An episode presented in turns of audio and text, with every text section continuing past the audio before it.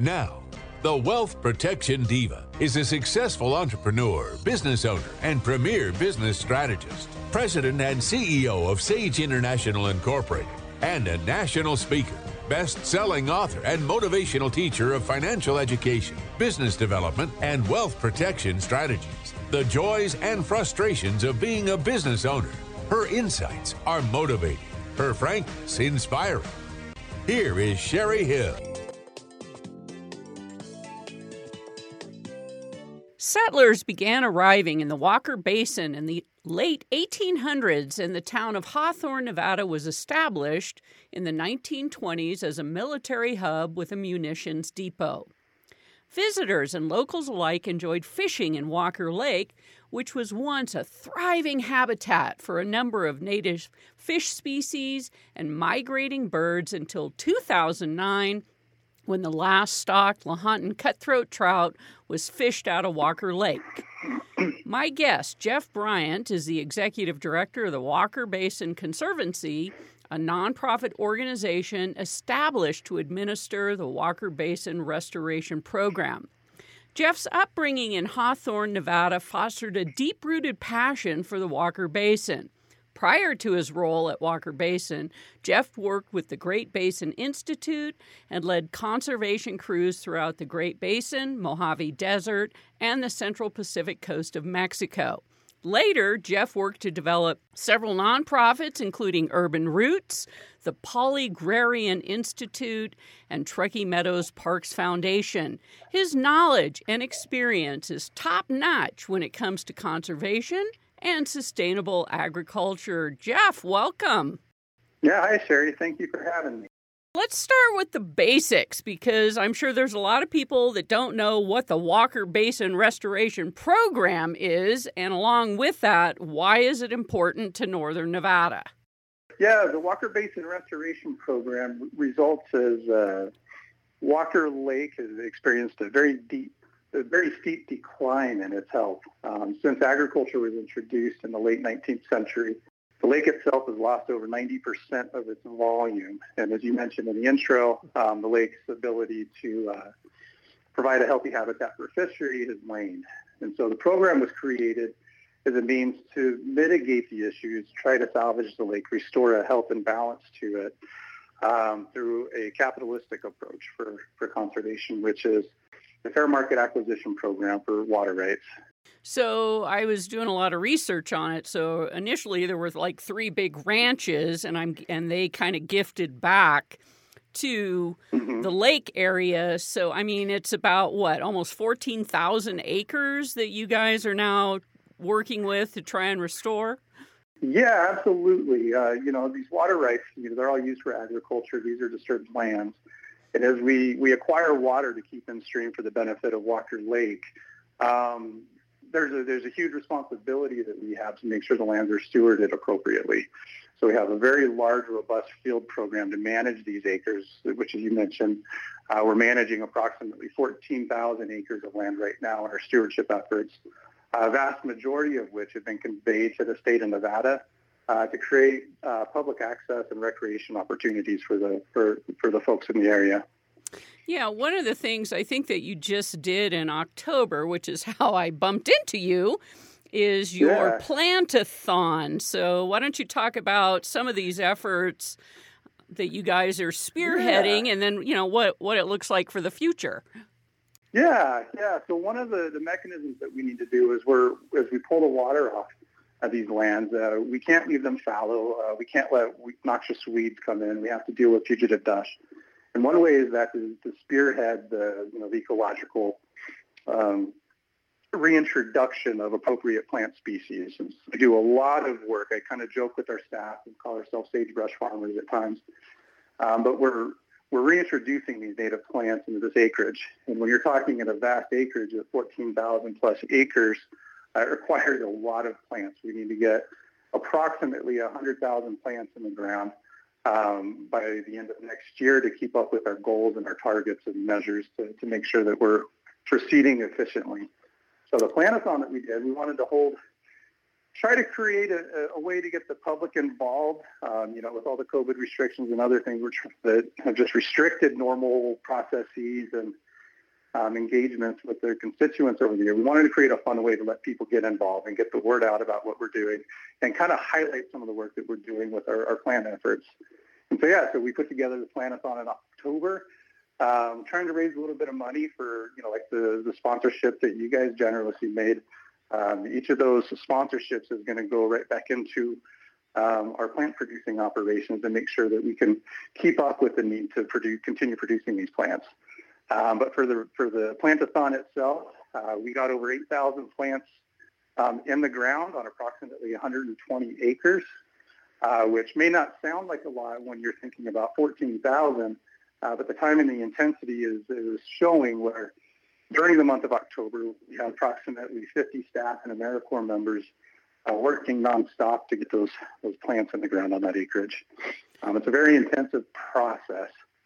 Um, and yeah, we wanted to highlight it and find a way to let the public uh, be involved to a, a certain degree. Absolutely. Well, and it sounds like I know you have a really good relationship because this takes a lot of volunteers. So, talk about the importance of mm-hmm. volunteers mm-hmm. for the Walker Basin Conservancy. Oh, it is incredibly important. You know, the main volunteer mechanism that we have for us is the AmeriCorps program, which is, if you're not familiar with it, it's a national service program similar to Peace Corps, but for domestic services. And so without that AmeriCorps program and the, the opportunity to attract, you know, typically these are younger professionals, they're in school or maybe they're a year removed from school, trying to get a little bit of experience out there. But without the help of this AmeriCorps program, it would be very difficult for us to meet our restoration goals. We rely on them heavily, and as we move forward into the future, as you know, restrictions are lifted and we can get back to some sense of normalcy, um, the addition of volunteer days and larger plantings and gatherings will, will be definitely part of the playbook to accomplish our goals.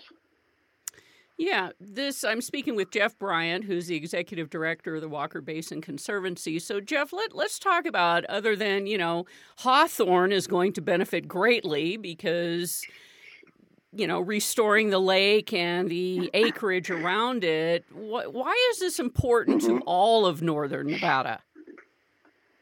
Well, I think for all of northern Nevada, there's there's definitely a, a resource there for recreation. Um, you know, the, to protect our natural resources. You know, one of the I think for most Nevadans out there, uh, something that we take a lot of pride in is the amount of public land that we have in Nevada.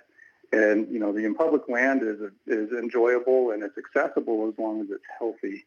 Um, so if we're able to restore the the lake, reintroduce a fishery, it creates more more recreation opportunities for the people of all of Nevada, not just the folks in Hawthorne.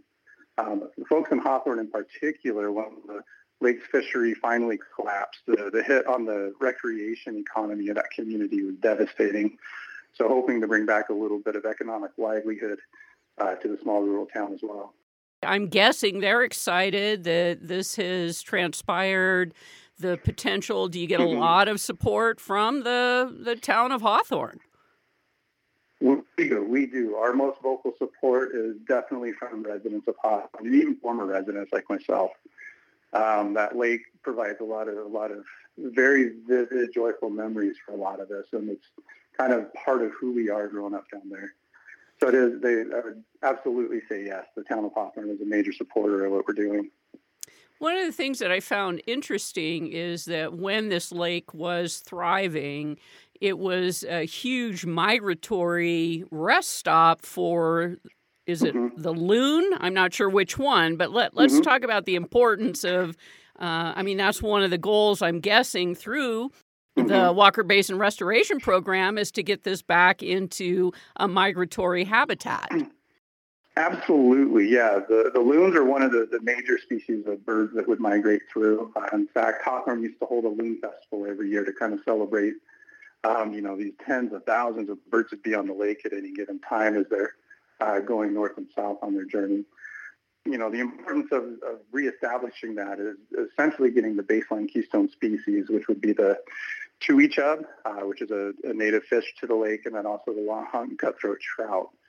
Once we're able to establish some of those keystone species, we do expect that the migrating birds will, will begin to revisit the lake and, and have a stopover, a place to rest, a place to feed, um, on their long journeys. Yeah, that would be awesome to see. And I imagine growing up there, Jeff, that it was awesome to see every time I've driven down through Hawthorne. I mean, I see this big, fabulous, beautiful lake and nothing on it. Not a bird, mm-hmm. uh, nobody. And you're, you know, you're always curious going, gee, I wonder what's going on with that lake as to why no one's using it, no one's fishing. And now I completely understand because it's empty. Yeah, there's no wildlife in it. And even for boats, just to recreate, if you're going to water ski or something, the saline levels uh, the same saline, you know, the TDS, them total dissolved solids, have risen to a point that not only are they toxic for the fish and the wildlife, but it's also really bad for your engine on a boat um, to run that water through through the cooling systems. And so it's, it's as we are able to bring those TDS levels down to a more appropriate level, uh, that'll that'll make the danger of putting a, an actual boat on the lake um, a little bit safer as well. I'm speaking with Jeff Bryant, Executive Director of the Walker Basin Conservancy. We have to go to break, but when I come back, I want to find out more about how all of us here in Northern Nevada, really the whole state, can get involved and make sure that we preserve this precious and beautiful Walker Lake. We'll be right back. Why should you do business with Sage International Incorporated instead of filing a corporation or LLC on your own, or worse, using one of those $99 plus state fee sites? First, you actually get to talk with someone who is going to work directly with you to develop a business strategy that is tailored specifically to the business you want to start. Second, unless you know what questions to ask, how do you know if the entity you choose will actually do everything you think it should, like protect your assets and significantly reduce your taxes? For over 20 years, Sage International Incorporated has helped thousands of business owners put a proper foundation under their dream. If you want to get started in the right business track, schedule your free 30 minute consultation today. Call 1 800 254 5779. That's 1 800 254 5779 or visit sageintl.com.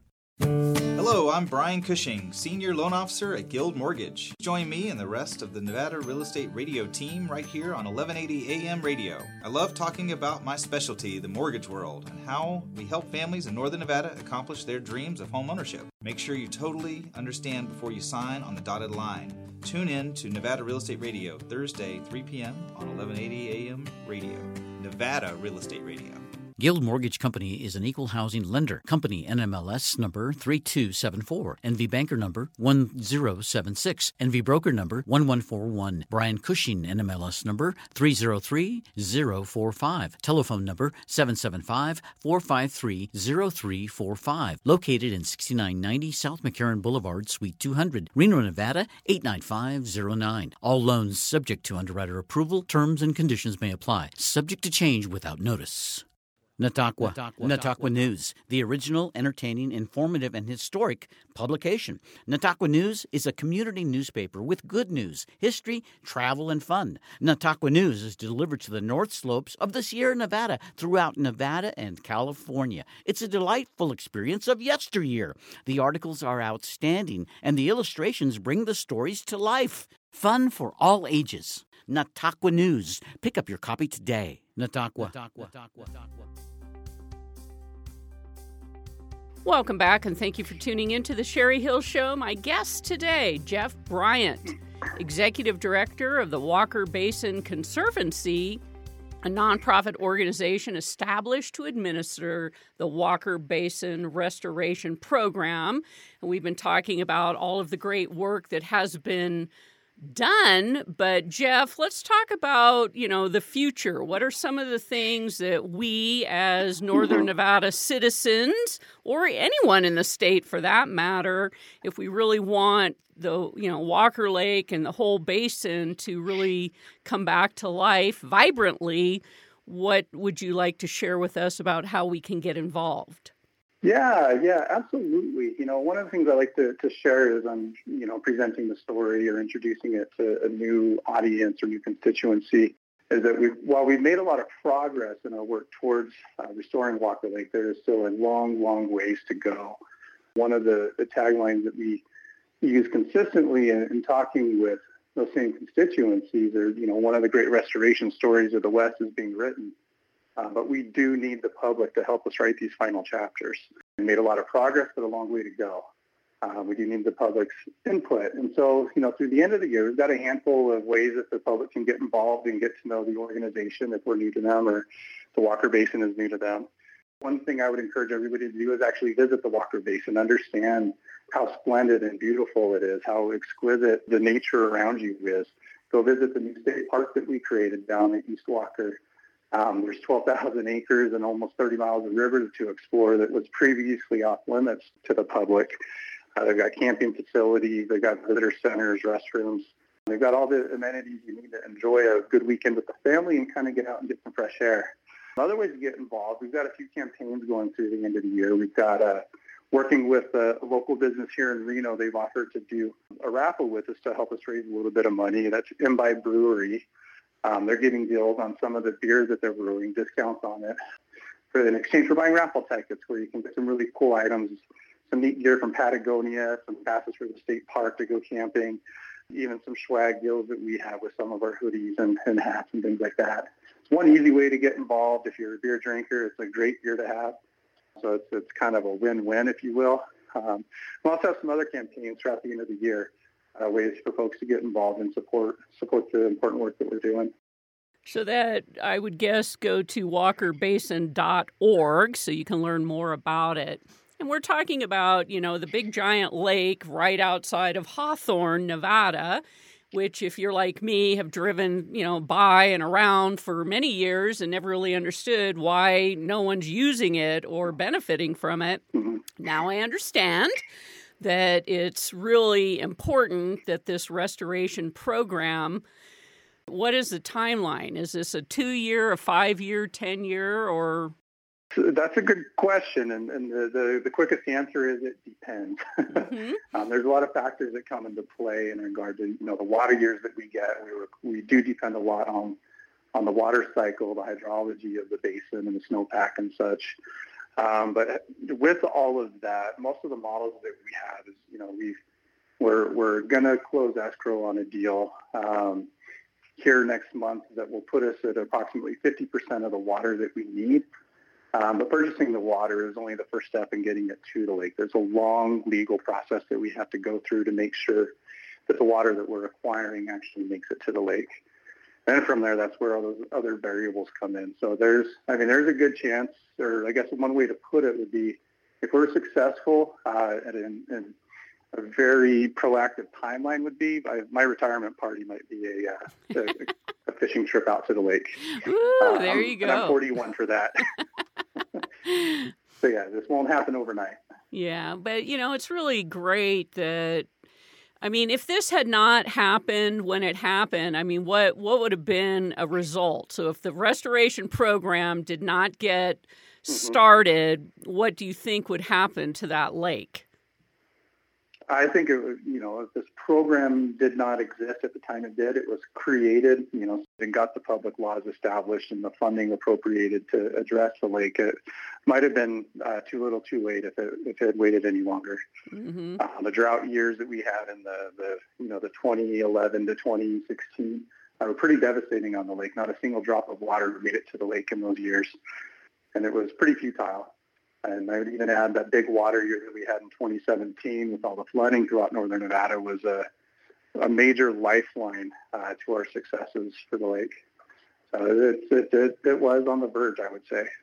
So I would think, you know, as a young person, I mean, this is a great way, I am sure, you know, STEM education and the sciences. I mean, how important is it for young people to go, hey, here's a great way that if I study chemistry or agriculture or environmental, you know, this is a great place I could put this to use.